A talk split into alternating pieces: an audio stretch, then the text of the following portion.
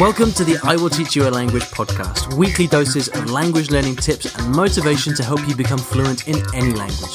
With me, Ollie Richards. 안녕하세요. Hello. Bonjour. Ni. Yeah. Hello. Hola. Good morning, everybody. Welcome back to the I Will Teach You a Language podcast. Hope you're having a wonderful day so far, wherever you are. If you're learning a language, you're in the right place. What you get on this podcast, if you're new here, is ideas, motivation, tips and tricks for becoming a better language learner and enjoying it more, making more out of languages in your life. Today we've got a very interesting question from someone who is actually giving presentations in a foreign language. So they've, uh, you know, they're up at the, the more advanced end of learning. So we'll talk about that today. Before we get to that, I'd like to thank the sponsors of the show. It is the company that helped me get my language lessons with people who speak like different languages in different parts of the world. It is, of course, italki. And if you'd like to get a lesson with a native speaker teacher for free, you can go to iwillteachyoualanguage.com forward slash free lesson. Now, without any further ado, let's get into today's question from Shawal. Hello, Ali. My name is Shawal, and I'm from Malaysia. Uh, previously, I asked you a question about how to enrich my vocabulary when I speak, and I'd like to thank you because it helps me a lot. And this time, I'd like to ask kind of a different question.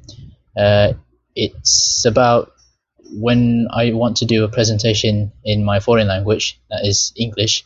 I find it very hard to speak as as good as how when I speak all by myself. Uh, I do understand that it's all because depression, also the anxiousness that is, you know, that is that is happening on us at that time when you are in front of a huge audience. So it's kind of a bit much more difficult to speak uh, like you always do. But you know, I just want to ask for some tips and also you know uh, things that uh, I can do as someone who wants to present in front of the class and not to, you know, what we call is um, stutter too much, or should I say, uh, hard for us to express ourselves. So yeah, that's all. Thank you. Hi, Shawal. Thank you for the question. Great to hear from you again. Uh, Shawal left uh, a question in episode 146 that was all about enriching vocabulary. So how do you enrich your vocabulary? Does what it says on the tin. So, um, it's great to hear that you're doing presentations in English.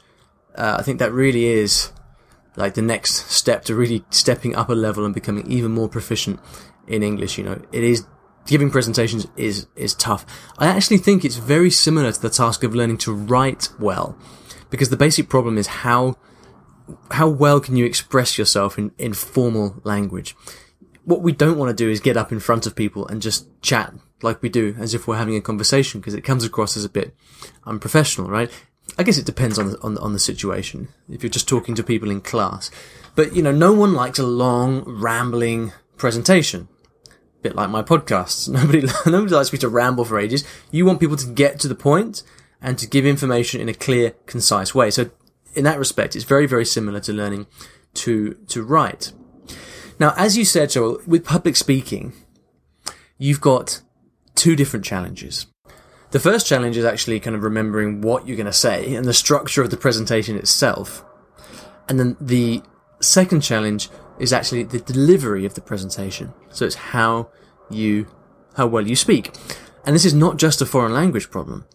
You know, everybody who's ever given a presentation or done any public speaking will relate to the experience of getting very nervous before you stand up. And the nerves have a huge impact on your ability to remember what you're going to say and actually how coherently you say it. Because when you get nervous, you talk faster, you try to make up and disguise the nerves by, by talking a lot. And even in your first language, that can make things very difficult. You know, I, I give quite, I do quite a lot of public speaking. I have in the, over the last year, I've given talks in Berlin, in Montreal, in Hong Kong, in Brno, uh, in the Czech Republic, um, and I'm going to be doing quite a lot more probably this year. And no matter how many talks I give, I still get nervous before I get up on stage. You know, the talks I give tend to be in front of a, a few hundred people, a lot of people there, and and there's pressure. Pressure is a good thing. Nerves are a good thing. Musicians will tell you that you know, nerves are what, you know, you, you think of it this way. You can give a very good performance without nerves, but it's only with nerves that you can give a great performance because it's those nerves and the adrenaline that can push you to, to, do a really fantastic job and do better than you could otherwise. But obviously that does rely on you knowing your subject matter well in the first place.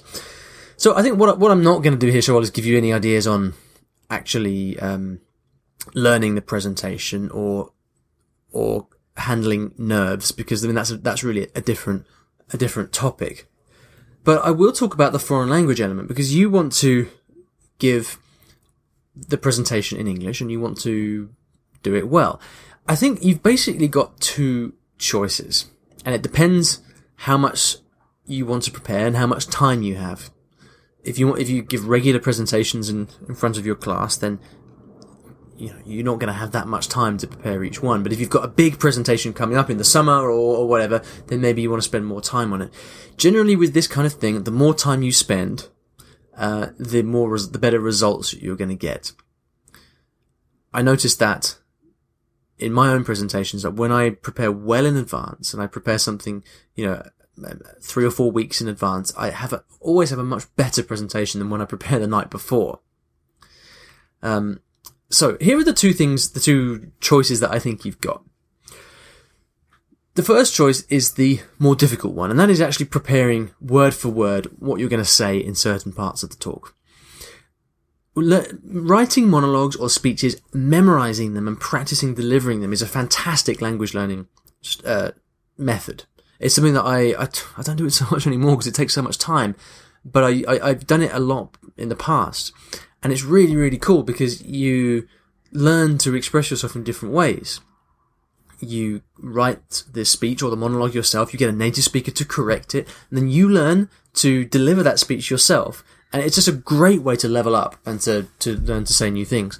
So if you've got a big speech coming up in the language, in, in English, then the great thing to do would actually be to memorize it word for word.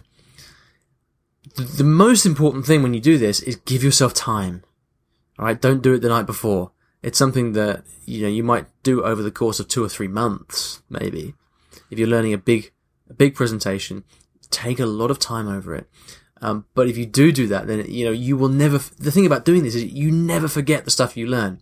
I remember in Japan, I was doing a, a gig. I was, I had a band playing, uh, bossa nova with uh, my friend Emily and, and Simon. And, um, I wanted to thank the people who came to support us. And so I learned this, this little, this short speech in Japanese because I didn't trust myself to just ad lib. I wanted to say something good. So I, I got my friend, to write out this speech and I memorized it and I remember it to this day, like five or six years on, because, um, it, because you just pay so much attention to it. It's a bit like learning songs. So that's the first thing to do. And I think if you've got the time, then that it will be time very well spent because you, will just learn a bunch more really good English. The second way of approaching this is if you don't have so much time, and if you don't have time to prepare it word for word, then the other, the next best thing is making sure at least you've got a very good command of the vocabulary of what you're going to talk about. Alright, so if you're not going to prepare word for word, then you're going to have to make it up and you're going to have to speak off the cuff, as we say. Um, you're going to have to improvise in the English. And that's okay, but you need to make sure that when you come to actually make specific points, that you have the vocabulary that you need to accurately express those things. Right, so let's let's imagine that you're describing a scientific experiment. You, you can tell the story of how you decided to do that experiment in normal casual English, but then when it comes time to actually describe exactly what you did in that experiment, whether it's talking about the the sample size or whether it's a kind of double randomized trial or whatever whatever it may be you need to be able to say specifically what that is.